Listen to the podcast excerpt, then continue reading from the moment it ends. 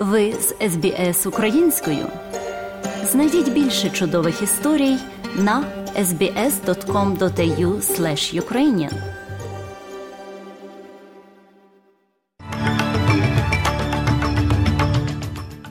Доброго дня, шановні радіослухачі. З вами в студії Оксана Головко Мазур. Сьогодні у міжнародному огляді новин Радіо СБС станом на 11 лютого 2023 року. Сполучені Штати збили високогірний об'єкт, що летів над Аляскою. Кількість жертв землетрусів у Туреччині та Сірії продовжує зростати спорті Австралія приєднується до закликів відсторонити російських і білоруських спортсменів від Олімпійських ігор у Парижі 2024 року. Про це та інше слухайте далі.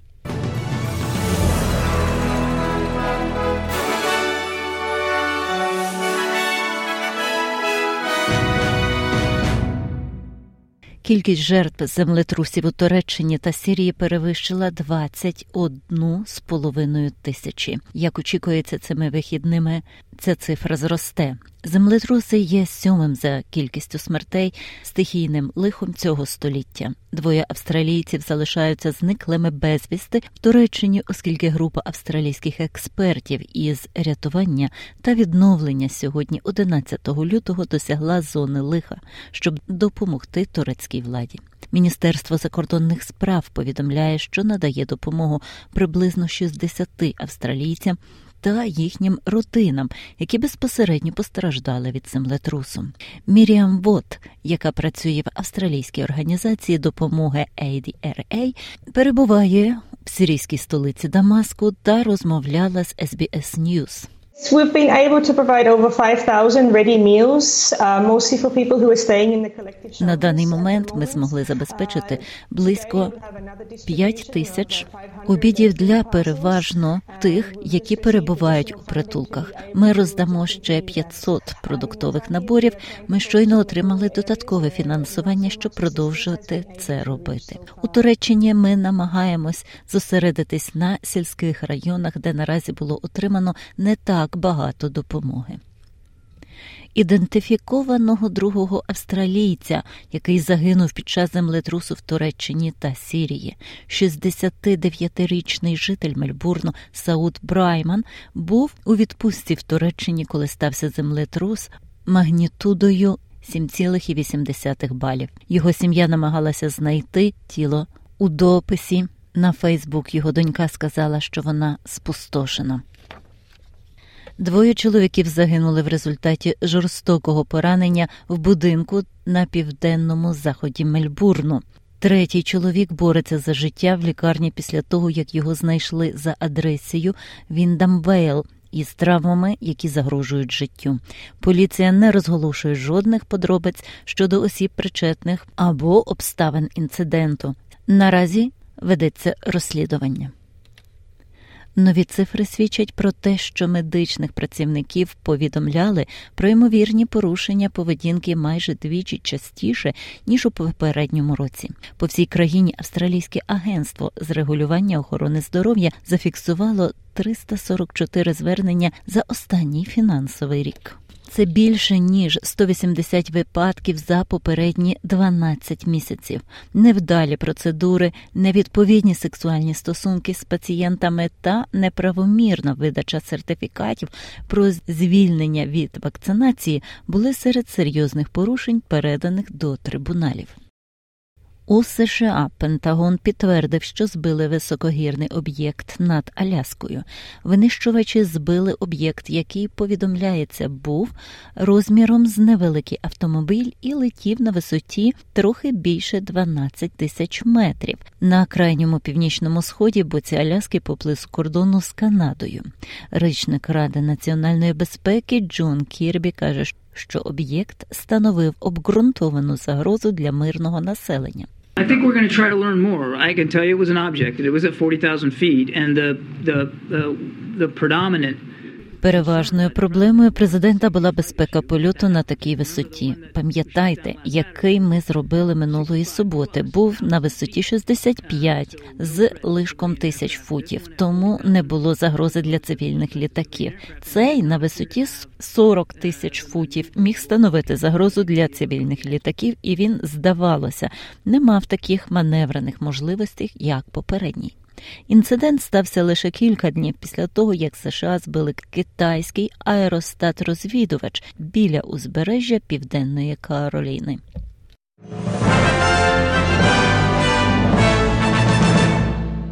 Федеральне бюро з розслідувань США ФБР провело узгоджений обшук у будинку колишнього віце-президента США Майкла Пенса після того, як минулого місяця в його будинку були знайдені секретні документи. Пан Пенс також отримав повістку від спеціального прокурора, який спостерігає за розслідуванням спроб колишнього президента Дональда Трампа та його союзників скасувати результати виборів 2020 року. Репортер Associated Press Енрік Такер каже, що колишній віце-президент є очевидним вибором для міністерства юстиції як людини, яка може розповісти про стан душі колишнього президента Дональда Трампа 6 січня 2021 року.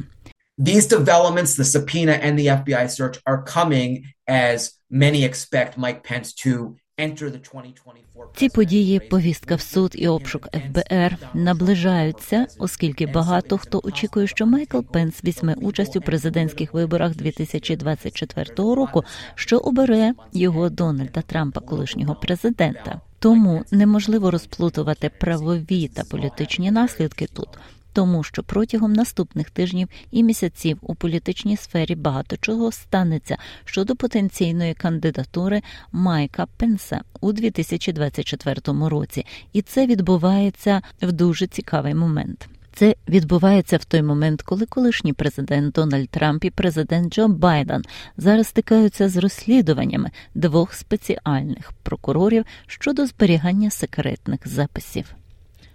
Росія завдала ракетного удару по Україні за допомогою безпілотників. Було вражено кілька частин країни. Українські чиновники кажуть, що ракети пролетіли над повітряним простором Молдови.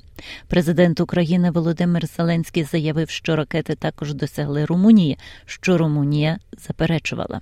Повідомляється, що ціллю була столиця України Київ, але в Київ адміністрації стверджують, що українським ППО вдалося збити 10 ракет над містом. Уламки однієї ракети пошкодили два автомобілі, будинок і дроти, але постраждалих немає. Удар також вразив критичну інфраструктуру у Харкові, другому за величиною місті України на північному сході, де семеро людей отримали поранення. Щонайменше шестеро людей загинули в результаті обвалення будівлі на півночі Єгипту. Вважається, що серед постраждалих троє дітей. 27 осіб також отримали поранення внаслідок обвалу в місті Даманхур, розташованому в Дельті Нілу приблизно за 150 кілометрів на північ від столиці Каїру. Тривають пошукові роботи, щоб знайти зниклих безвісти під завалами та поранених доправили до найближчої лікарні. Імовірно, причиною обвалу стали балони з кухонним газом, які зберігалися з порушенням правил і були закопані в підвалі чотириповерхового житлового будинку. Індонезія та Австралія домовились розпочати переговори щодо оновленої оборонної угоди. Міністр оборони Річард Марлс оприлюднив спільну заяву із своїм колегою Парабаво Субіанто, в якій говориться, що переговори розпочнуться швидко а офіційні особи повинні звітувати про прогрес. У заяві йдеться про те, що існуючі домовленості між двома союзниками вважаються важливим внеском у регіональну безпеку і розглядаються такі питання, як взаємний доступ до полігонів для тренувань і домовленості про спільні навчання. У ньому немає згадок про питання, які останнім часом розпалювали регіональну напруженість, такі як політична позиція ACEAH щодо М'ямне або нерозповсюдження ядерної зброї, коли Австралія близька до офіційного оформлення угоди щодо будівництва атомних підводних човнів згідно з угодою АЮКУС. Доступність житла продовжує погіршуватись на більшій частині країни, а новий звіт показує, що середній розмір кварталу в столицях за останні десятиліття скоротився на 13%. Проте вартість квадратного метра не знизилась, тобто покупці фактично платять більше за менше. Новий звіт Domain Housing показує, що Сідней є найдорожчим містом за розміром квадрату. В середньому він коштує 2400 доларів за квадратний метр. Покупці, ймовірно, знайдуть більшу цінність в Аделаїді, Брізбені та Перті приблизно вдвічі дешевше. Хью Хадсон, відомий за фільмом Вогняні колісниці, який отримав нагороду Оскар, помер у віці 86 років. Режисер помер у лікарні в Лондоні в п'ятницю після нетривалої хвороби. Його родина опублікувала заяву, яка підтверджує його смерть.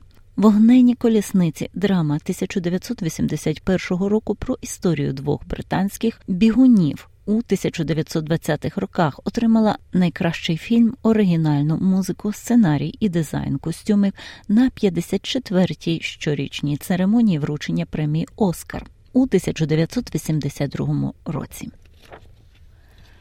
Експерти застерігають австралійців, які хочуть знайомитися в інтернеті приблизно до Дня Святого Валентина наступного тижня, котрий буде у вівторок, 14 лютого, бути дуже обережними. Вестпек повідомляє, що кількість романтичних шахраїв зростає, а нові дані свідчать про збільшення до 74% з 2019 року. Ця техніка полягає у тому, що шахраї переслідують жертви на сайтах знайомств, завойовують їхню довіру і заманюють у їхню шахрайську інвестиційну можливість або вимагають від них грошей. Окремий новий звіт показує, що австралійські телекомунікаційні компанії заблокували понад 90 мільйонів підозрюваних у шахрайстві текстових повідомлень лише за останніх півроку. У спорті Повідомляється, що Австралія приєдналася до міжнародної групи країн, які готують вимагати відсторонити російських і білоруських спортсменів від Олімпійських ігор 2024 року в Парижі. Про це заявила міністр спорту Литви Юргіта Сюгздінене. Україна повідомила про бойкотування ігор, якщо змагатимуться російські та білоруські спортсмени. Проте міністр зауважує, що бойкотувати необхідно, оскільки всі 35 країн, включаючи США та Німеччину, одностайно підтримують позицію України. Цей крок поглиблює невизначеність щодо Паризьких ігор, посилюючи тиск на міжнародний олімпійський комітет. МОК, який зазвичай намагається уникнути того, щоб мабуть, найбільша спортивна подія світу не буде розірваною на частини через конфлікт, котрий все ще розгортається в Україні.